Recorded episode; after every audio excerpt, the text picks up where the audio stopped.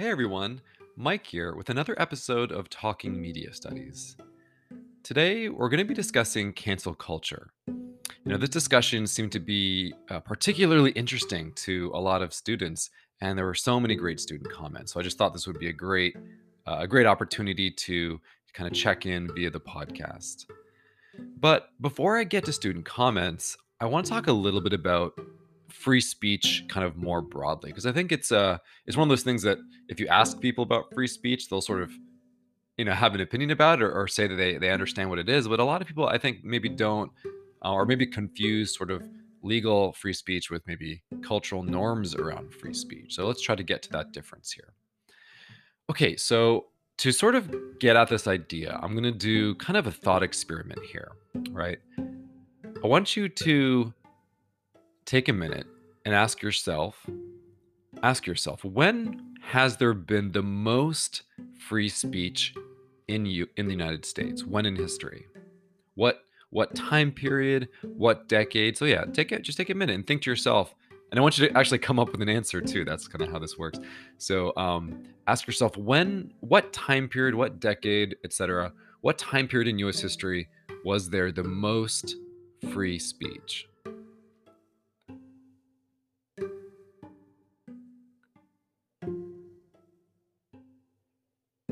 You have an answer? Give you just another second to think about it.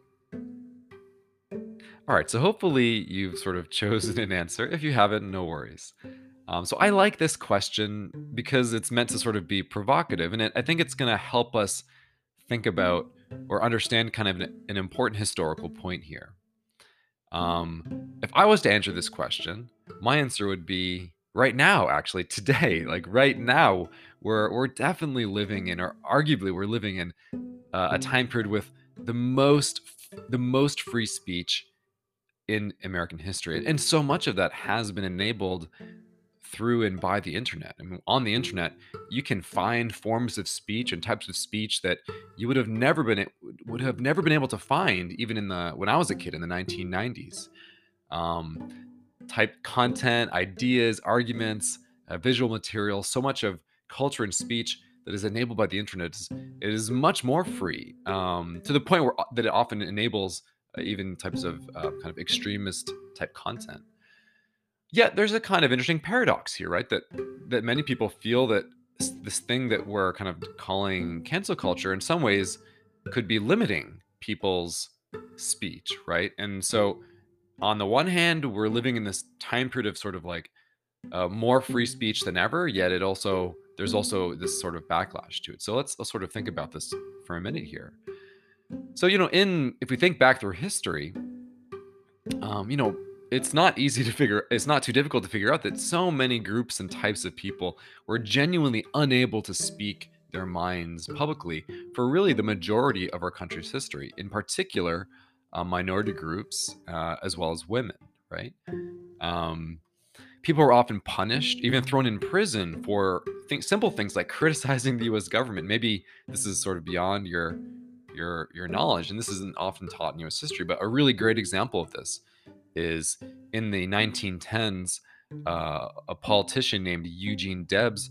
He was thrown into jail for publicly opposing World War One right? His his quote unquote crime was just basically being anti-war, which of course today it's totally legal to be to be against a war or to speak out against war. It's seen as actually part of our protected fundamental free speech rights.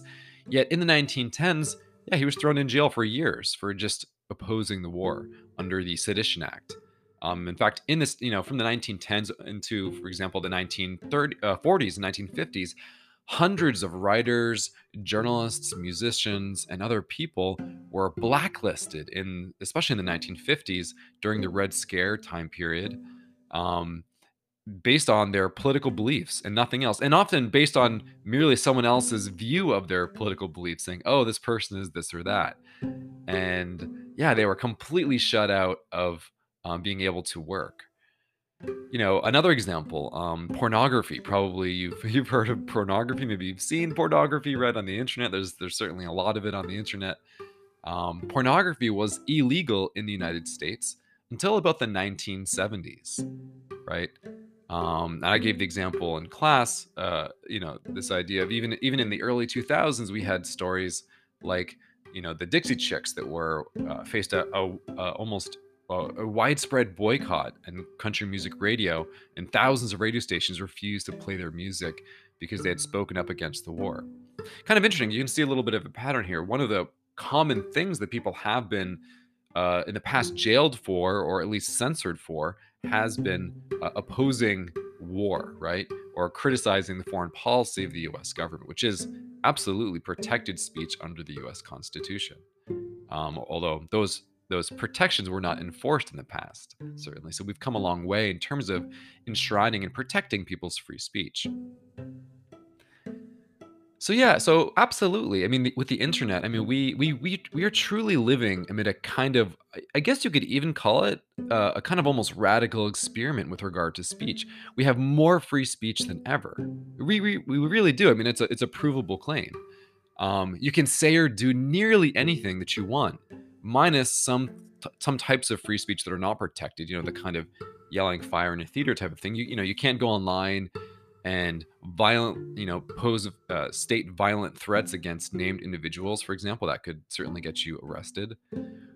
But you know, you can't. There's certain types of things like uh, child pornography or other types of pretty pretty horrible stuff that some of that stuff is certainly illegal. But you know, having extremist views, conspiracy theories, um, any kind of political view, you know, really, you know, the internet is just full of any type of content or speech that you might be looking for. Now, I mean the internet writ large, you know, certainly social media platforms like say Facebook or Twitter, they have certain rules they might enforce. For example, Facebook does not allow pornography. But the internet as a as a system, as a as a communication system is is just really you know, it has created an environment where we are living in the middle of this sort of, uh, yeah, more more types of speech, more types of uh, free speech than we've ever really we've ever really had as a society. And this is not just us. This is true across you know many many many many many countries around the world that have uh, the same or similar laws and protections around free speech that we have. Um, you know, so um, I see many people, I think, talking about free speech in the context of cancel culture, which is kind of interesting. I think it makes some sense, but I think we need to be really careful here because free speech really, the term free speech, uh, at least legally, right, refers to the Constitution and constitutionally protected forms of free speech. So cancel culture actually doesn't really have much to do with at least what mm-hmm. people, you know, the word cancel culture can mean lots of things, but what what most people mean when they say cancel mm-hmm. culture today or most examples that people are pointing to as examples of cancel culture, they don't really have anything to do with constitutionally protected free speech. You know, a company taking away a sponsorship of an athlete, that just has nothing to do with that person's free speech rights, right? That's a a private business agreement that, of course, any company can change for whatever reason whenever they want, or according to whatever contract was drawn up, right?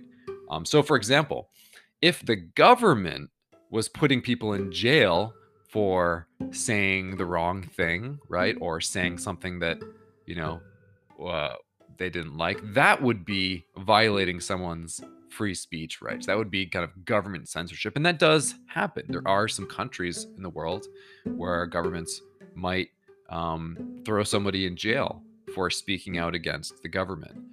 Um, but we really don't have that here in the U.S., and that that's true for you know many, many, many similar countries as well that have uh, roughly similar or the same forms of free speech that we have here in terms of legal protections. So yeah, so the government is not involved in cancel culture as you probably have. I mean, individual politicians might say this or that, but I mean in terms of like the force of the government, you know, the, the military or the police or something like that. Um, so yeah, when we talk about cancel culture, what we're really talking talking about are cultural norms around speech, which is truly different than the actual legal idea of free speech, right? Um, so when people are talking about free speech with in terms of cancel culture, they're really talking about cultural norms, or that is general views or beliefs about what should or shouldn't be allowed in terms of speech. Um, so yeah, so you know, if you if you get canceled or if someone is facing a cancellation attempt, right? Um, they're generally like being targeted by a mass uh, amount of people on online who are criticizing or calling for someone to lose a sponsorship or lose their job or something. Typically focused at celebrities, right, or media figures. But again, they're the important difference here is they're not losing their constitutional right to speak. They're just losing their cultural cultural influence, right? Um, and it's a cultural matter, not a legal matter even a quote unquote canceled person can still speak their mind, but people just might not listen, right? The Constitution guarantees the right to free speech, but certainly the Constitution does not guarantee the right to an audience, right? Does that make sense? Um, so, yeah, another way to think about this is that cancel culture is just not the same thing as what we would call censorship. Although the word censorship, you know, can be used or is at least often used in cultural contexts as well. So it could be used, but um, I think this difference is important here. So yeah, so uh, you know, just to finish up, you know, we there it's just worth thinking about this kind of interesting paradox where we're living in a time where there's more free speech than ever, yet, or perhaps as a result of that, and that's sort of my my understanding is that cancel culture is in part a reaction to um, just the ability to have sort of any type of speech and have it easily or quickly accessible to anybody. Um, so yeah, so you know, there's more free speech than ever. Yet perhaps, or even as a result, there is more cultural battles over what should be said, what should not be said, etc. And of course, there, there are other examples of cancel culture that are more about people breaking the law. Certain, certainly, the Me Too movement, um, you know, quote unquote, canceled multiple people who you know committed crimes or allegedly committed crimes. Things like uh, sexual assault or sexual harassment in the workplace, that sort of thing. All right, so hopefully that distinction makes sense to you. Um, anyways, we'll, we'll get into this a little bit more, but let's get to your comments.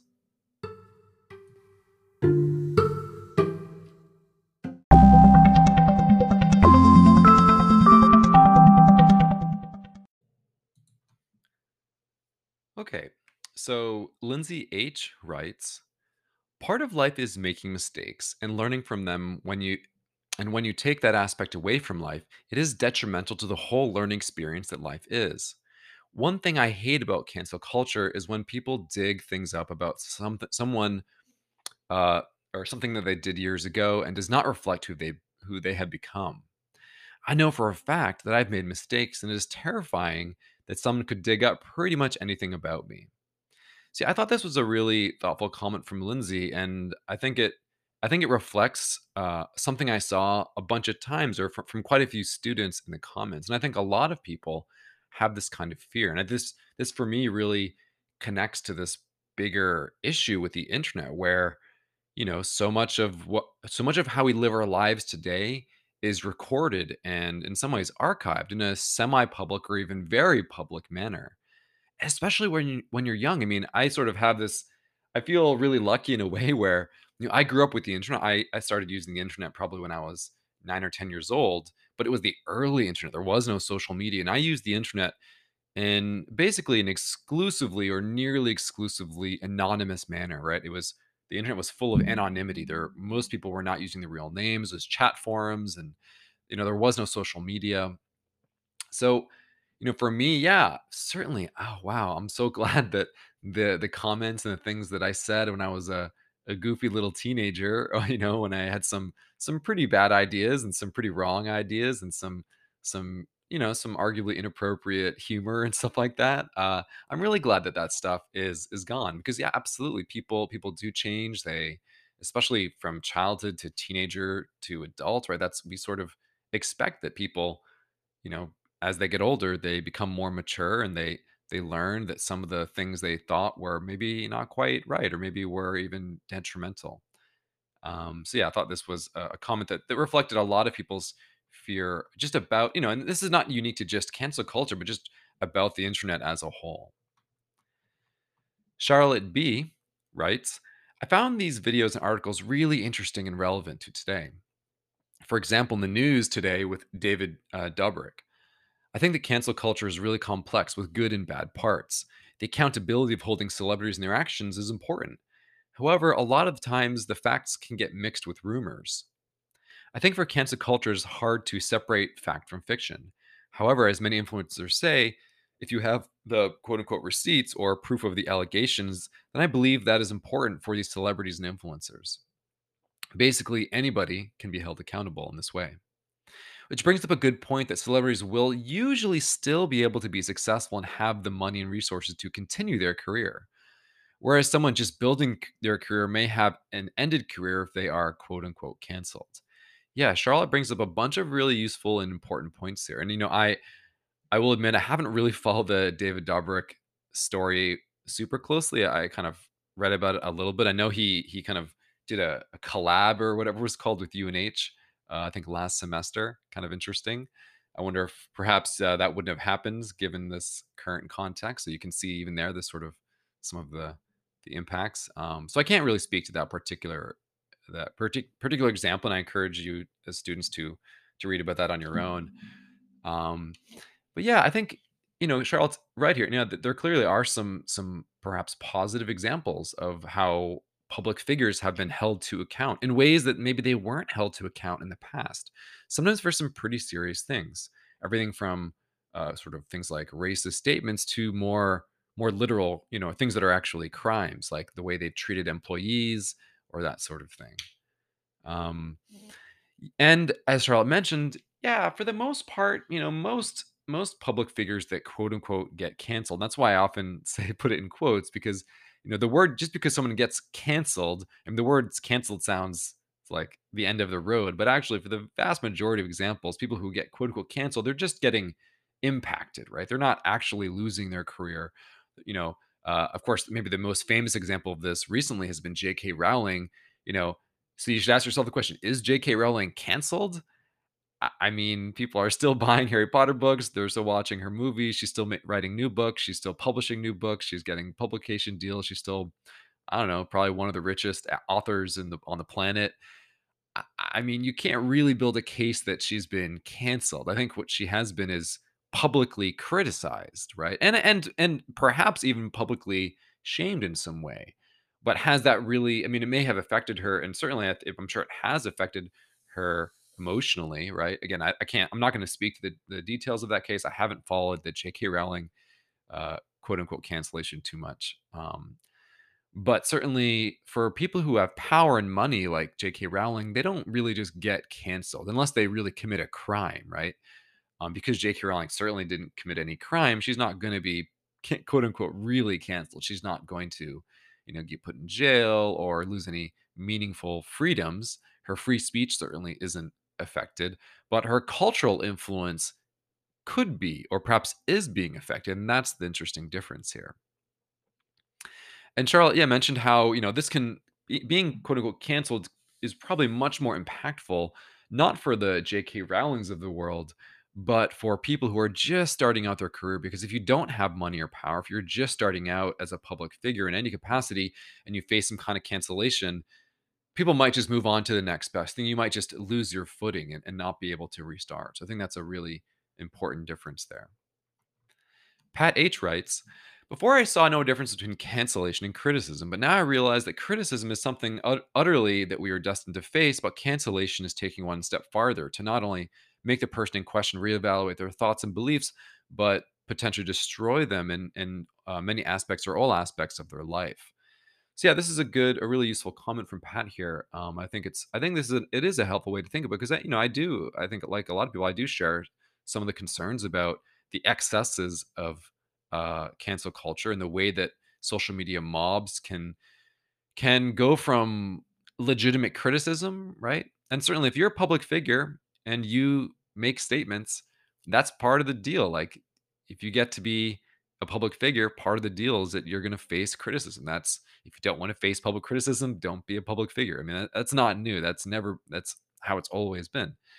Um, certainly, one of the differences, perhaps, with with cancel culture is the quick shift that many people make to not just um, criticizing, but really trying to, uh, yeah, really get people to lose their job or to really sort of muddy someone's entire sort of name based on maybe a single incident, right? Or even something that could be taken out of context at times. Um, so yeah, really a, a useful difference. So you know, and I always encourage people to, you know, I certainly I don't. I mean, I, I, there are examples of of quote unquote, quote unquote cancellations that I think have been important and, and successful, and I think are valuable. But I always encourage people to really think about, you know, are you trying to cancel someone or criticize someone? Are you, you know, um, what and and at what point, you know, many of the examples maybe would be better dealt with just mere criticism. Um, and of course criticism itself can can have the effect of cancellation right so you know if someone gets publicly criticized and that leads to them losing sponsorship well you could say they've been canceled but you know i mean i don't know uh, again if you're making public statements about politics about culture whatever some of the different you know debates that are out there especially around things like gender or race or class right i mean if you're making statements you know you have to understand that comes with the risk of you know um public criticism right that's that is i think uh, i think that's definitely legitimate uh, Sierra B writes, In my opinion, this has to be one of the most en- entertaining and intriguing assignments so far. Thanks, Sierra. uh, cancel culture is still relevant in my life. My social media app of choice is probably TikTok, and through the app, I've seen so many people get canceled. One person that comes to mind is uh, Trisha Payt- uh, Paytas. Again, I don't know if I'm not sh- quite sure about the name, but hopefully I got it right. Uh, it seems like every other week people are trying to cancel her. She takes a social media break, then a couple days she comes back to making new content online unfazed.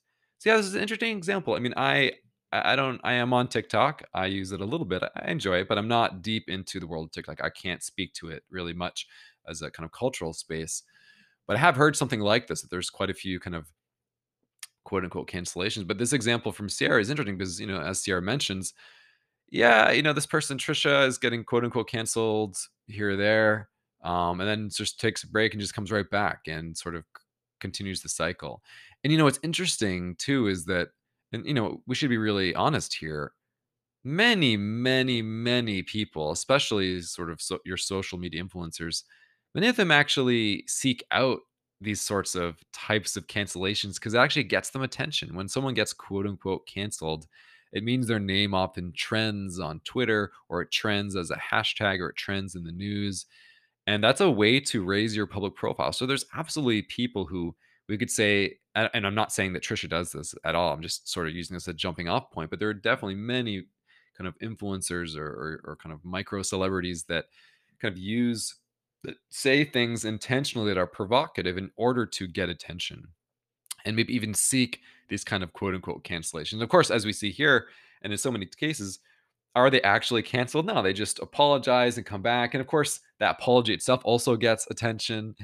Um, you know, there's a really funny SNL skit that, that about sort of these influencer apologies from a week or two ago that I think is worth watching. I forget the title, but you can find it on YouTube. It's quite funny. Um, but gets this, this idea of sort of the cycle of kind of apology and um, how it's not necessarily quite sincere.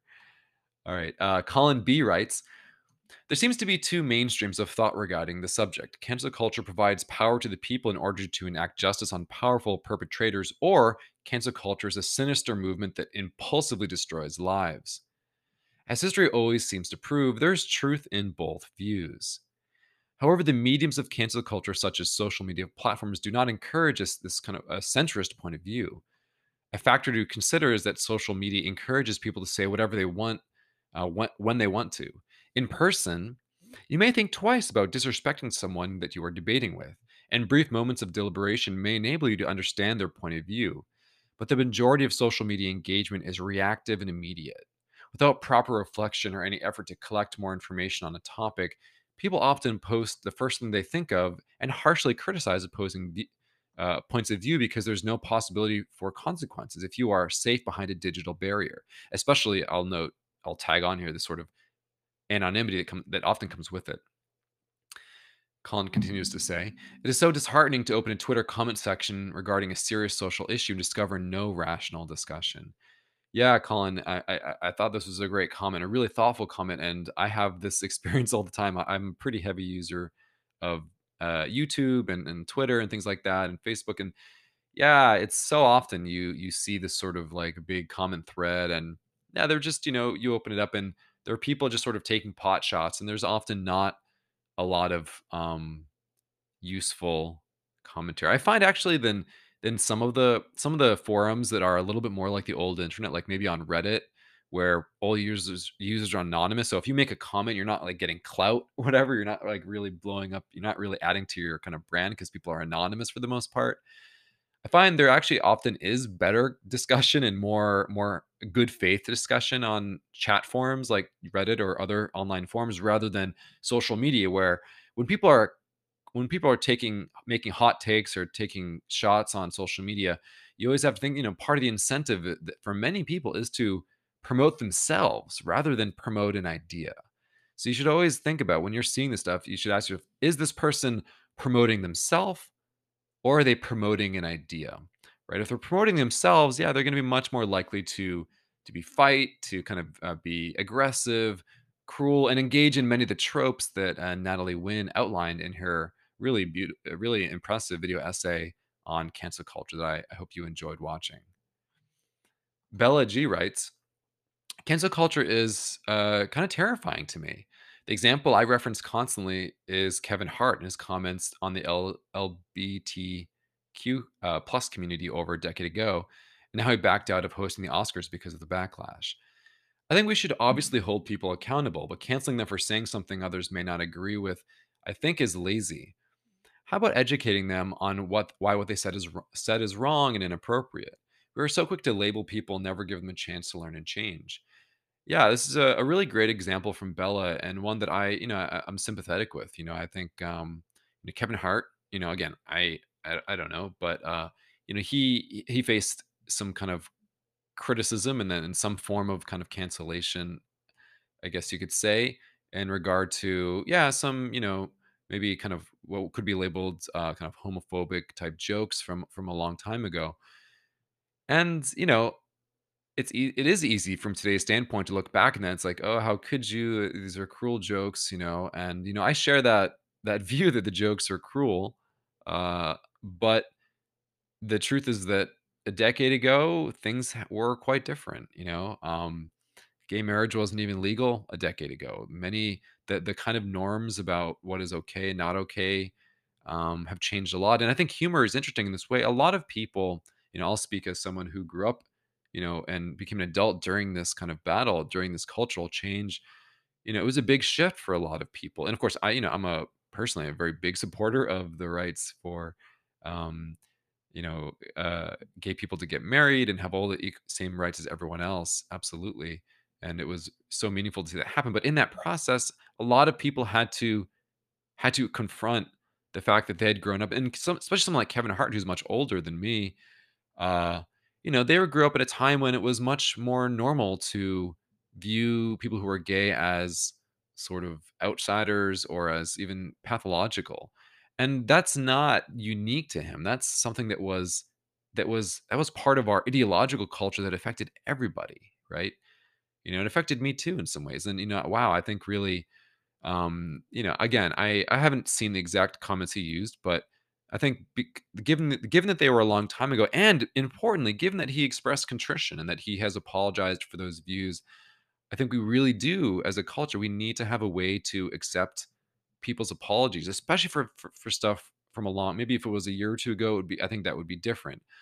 But yeah, you know, more than a decade ago, things things were were different, and you know, I think you know, it's it's useful, I think, and and and, kind and helpful to to have a, a way for people to to be contrite and to to improve, you know, and in punishing people after the fact, you know, way way after the fact, I don't know if that's that's really encourages personal growth, you know. Again, has Kevin Hart been canceled? No, of course not. Kevin Hart is I think one of the highest paid comedians in the country, maybe the most highest paid comedian. He's still selling out concerts. I mean, yeah, you know, I'm sure it was a bummer to not be able to host the Oscars, but we also need to keep this in perspective. He didn't get canceled. He's still an incredibly popular comedian. He'll still make movies, et cetera, et cetera, et cetera. Um, all right, uh, Nathan G writes, I disagree with cancel, uh, cancel culture as a whole. It seems like everything is getting canceled every single day. One week, Dr. Seuss books are uh, stopped being stopped being published. Another week, Mr. Potato Head changed his name to Potato Head. Um, when when's enough enough? uh, there's no there's no freedom of speech anymore whatsoever, and it gets really annoying when every other week there's something new. Yeah, these are some interesting examples. Uh, really, really thoughtful and, and useful comments here from Nathan. Um, you know, this kind of gets back to what I started out with, with the difference between you know Nathan is writing here that you know he feels like there's no freedom of speech anymore, which is so interesting given this kind of paradox that you know uh, in terms of sort of like objective view, there's there's more freedom of speech than ever right now with the internet. In part because of that, we have this more these more kind of cultural battles around the norms of what should be or shouldn't be allowed, right? You know, the Dr. Seuss examples is a really interesting one. Um, you know, there was not, to my knowledge, like there were not, there was no public campaign to uh, quote unquote cancel Dr. Seuss, right? As much as I've read into the example, um, the estate, the the corporation that owns the intellectual property of Dr. Seuss, right, the popular children's book author, they basically proactively decided to stop publishing six of his many, many books, right? So, first of all, Dr. Seuss has definitely not been canceled. You can buy all of his popular books still. In fact, you can even still buy the books that I've that that have been stopped being produced. You, they just they're they're just not publishing new versions of. They're not like banned, right? This is not you know uh, a government taking away children's books or something like that. Um, yeah, the the the Seuss estate basically looked at these six books and decided that the content they have just doesn't reflect what they want to put out into the world. And the truth is, you know, Nathan's saying it feels like it's happening every week, you know, and I think part of that is just the way that we hear about every news story, but this stuff happens all the time. Like this has been happening for decades and decades and decades. Like companies, estates of authors, you know, they make changes, they make changes to what they put out, what they don't put out in accordance with cultural change. That's that's been true for a very, very long time, right? You know, it's interesting. I, I looked at these books, um, the examples. You know, the truth is, two at least two of these books are pretty awful. Actually, one of the one of the Dr. Seuss books has a genuinely horrifically racist depiction of African Americans. That's part of this much longer legacy of racist depictions of African Americans in media. And we're going to talk a lot about this in an upcoming. We have a whole unit devoted to race in media. So yeah, you know, in my view, honestly, Dr. Seuss's estate was total. I mean, of course, they're also, you know, they get to do whatever they want. It's their intellectual property, and they just decided that they'd rather promote the books that are not that do not have more kind of particularly uh, offensive uh, uh, uh, depictions, right? Um, and you know, the, you know, as for all six of the books, yeah, you know, some of the other books, you know, there's there's some some good debate that you could make that maybe they they didn't need to be stop published. But again, you know, the truth is that that's just up to the it's a private company. They can do whatever they want. It's their IP. Companies make these kind of decisions all the time. There's definitely not a cancellation happening. There was no public campaign to kind of censor or ban uh, Dr. Seuss books. You know, as for the potato head, honestly, I, I don't know. I I didn't look into that story. It's actually sounds kind of funny to me. Um, but yeah, you should you should read about it. I don't know. Mr. Potato Head's now just Potato Head, I guess. Um, I didn't know potatoes had genders, anyways. But uh, I actually I think I could be totally wrong. So you should definitely look at this yourself. Don't take my word for it. But I, if I'm vaguely right, I think they actually I heard something that they just created a new like gender free potato head. I don't know. I don't have kids. I'm not going to get into the the the world of potato or whatever. But anyway, anyways, but yeah, you know, I think you know Nathan gr- brings up a great point here that it, you know, the the way that with the internet we we see, uh, especially now there's a sensitivity around examples of cancel culture, right? It's like every little change that might get made c- can you know gets reported and kind of can feel like it's this sort of huge radical transformation and you know to to be you know there are some real important changes happening. There are some cultural shifts happening around things like gender and race that absolutely are having companies rethink certain products that sort of thing. So yeah you know there's very legitimate questions here and issues to engage with. Um, but yeah you know i share that sympathy that it, it can feel like you know when is this going to stop? sort of feeling right? Um, uh, james j writes i believe that cancel culture isn't the best response to a lot of things but it does and can serve its purpose. In today's society i believe cancel culture is a bit overused and can be seen as something you use to get rid of those who don't support the same opinion of you. Where it comes to cancel culture and regarding those including people like bill cosby kevin spacey r. Kelly and a lot of other big celebrities it makes sense to make sure that these people can't remain in the public eye because we all know we all know of the bad and messed up things they've done in the past. I feel as if these examples and a lot of similar cases are appropriate for reasons for one to be canceled. But there have been lots of instances where individuals or groups can be canceled for having their own opinions. Yeah, this is a, really thoughtful and kind of balanced question from James here. You know, and these examples James brings up of Bill Cosby, Kevin Spacey, and R. Kelly, these are certainly some examples of people who, you know, without cancel culture, they may have never faced judgment. And the stuff that, you know, Bill Bill Cosby is in prison. He's probably he's probably there's a good chance he's going to die in prison, right? And some of those part of why he ended up getting prosecuted is was that there was public pressure about these cases with regard to rape. Um, you know, Kevin Spacey and R. Kelly similarly. Kevin Spacey, you know, the stuff that he was accused of happened so long ago that it's beyond the statute of limitations, but it doesn't make them right. I mean, you know, he's he's accused, I believe, of sexual assault and rape as well.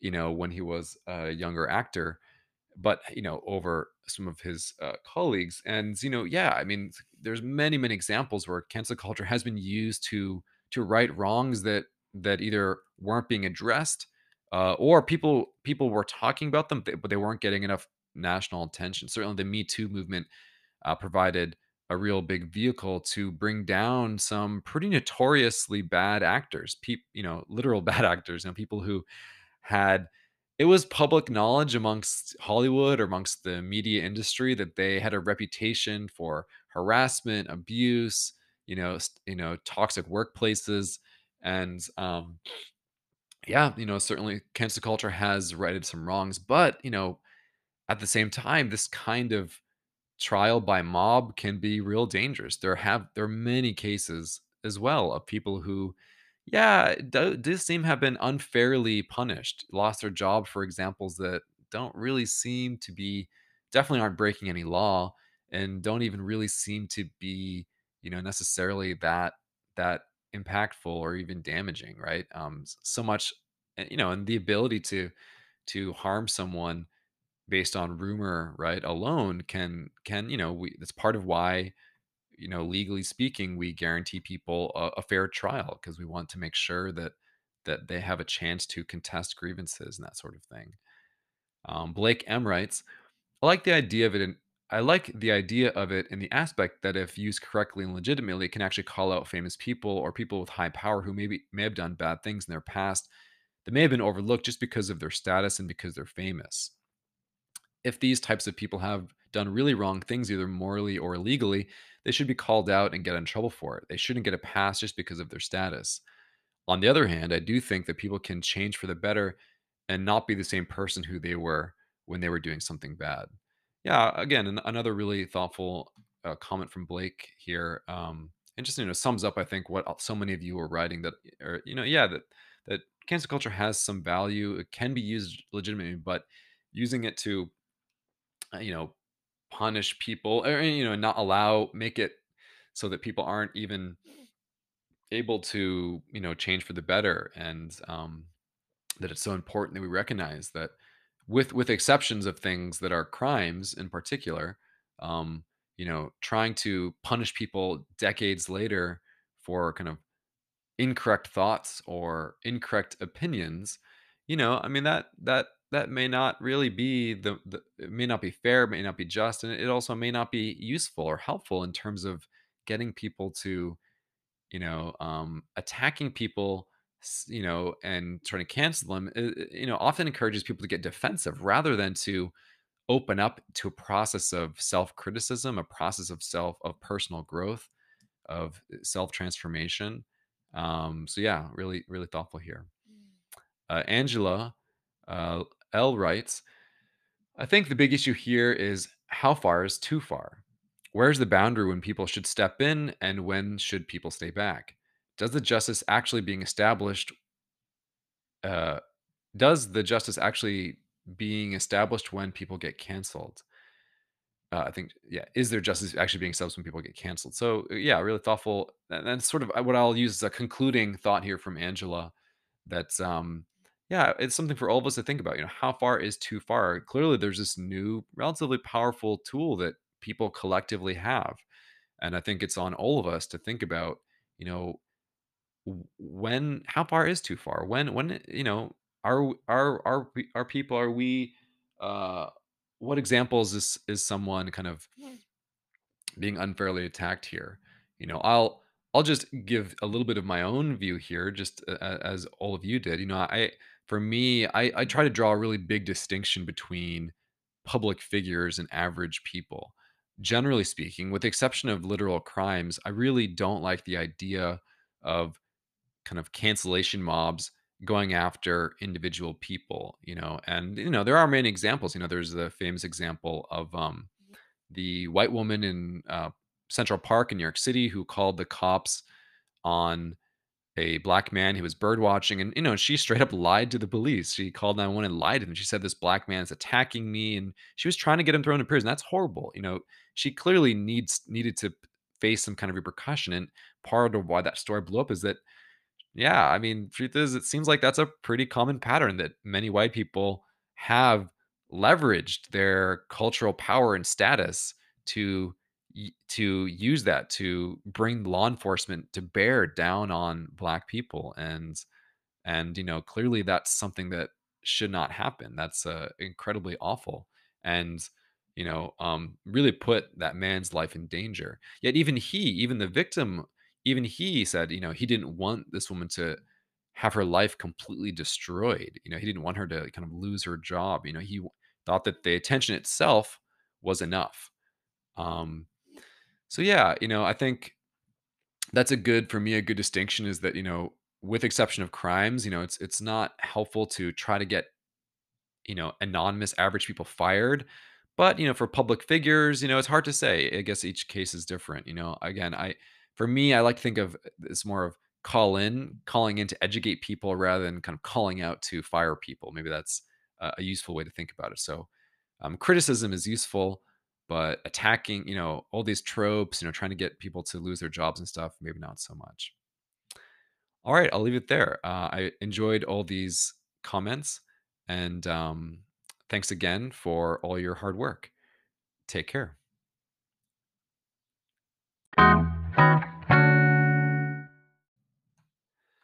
I forgot to mention, I just wanted to bring up one last point because I think it's really important here for our class. You know, we you've learned about taking a political economic perspective when it comes to studying the media. And one thing that I didn't really see any students mention was what how the economic structure of social media is related to cancel culture. And this is in some ways one of if not the perhaps biggest issue for me really is that every cancellation, right, generates profit for social media companies. Every viral, you know, moment, you know, social media platforms are designed to promote constant engagement. And so, you know, and it, it's designed for users to self promote and try to build their quote unquote, quote unquote clout.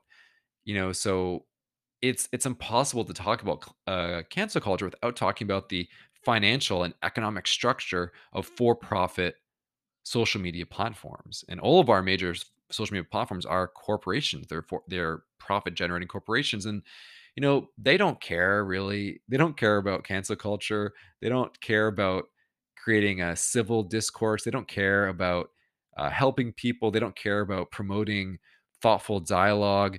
They care about making money exclusively. As publicly traded companies, they're legally obligated to make a profit. And so, yeah, they design their platforms to incentivize and to promote the most, you know, the most controversial, the most, you know, this is why, you know, some of these stories end up popping up in your feeds, you know, and some of these viral trends. And yeah, you know, it's it's just really worth thinking about how, you know, it's not just about individual action here. It's not just about, you know, are individuals just causing cancel culture, but that there's this huge, massive, incredibly wealthy apparatus behind cancel culture that is incentivizing and promoting it, right? Every cancellation is a profit making moment, right? Every viral content, every every public battle. You know, it's so interesting whenever there's a, a another example of kind of cancel culture, you notice I see on Twitter, right? Like the same kind of people, the same liberals, the same conservatives, the same kind of talking heads, the same kind of self promoters, the same kind of uh, social media influencers, they all jump in with their opinion. And, you know, do they really care? Honestly, I'm not sure they do. I think maybe they care a little bit. I think for the most part, they see an opportunity to self promote, to get more followers, to get their comments out there, to promote, you know, their their brand. And yeah, you know, I think it's kind of interesting. You know, we don't really have this exactly, but you know, what would a nonprofit social media platform look like?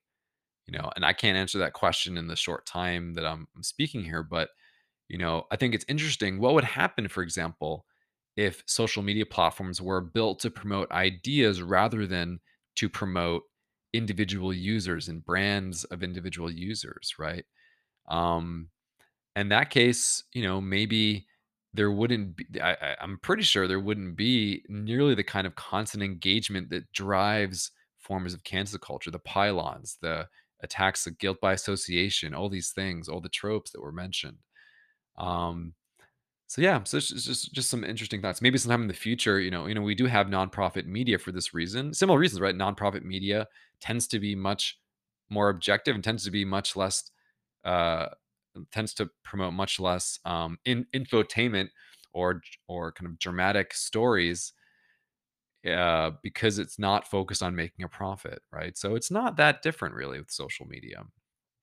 Um, a little bit of the difference is that it's a little bit more people driven, but certainly the role of generating money and profits is such a big, yeah, such a big driver of cancel culture. Anyways, just a thought I'll leave you with. All right, actually done this time. Uh, take care.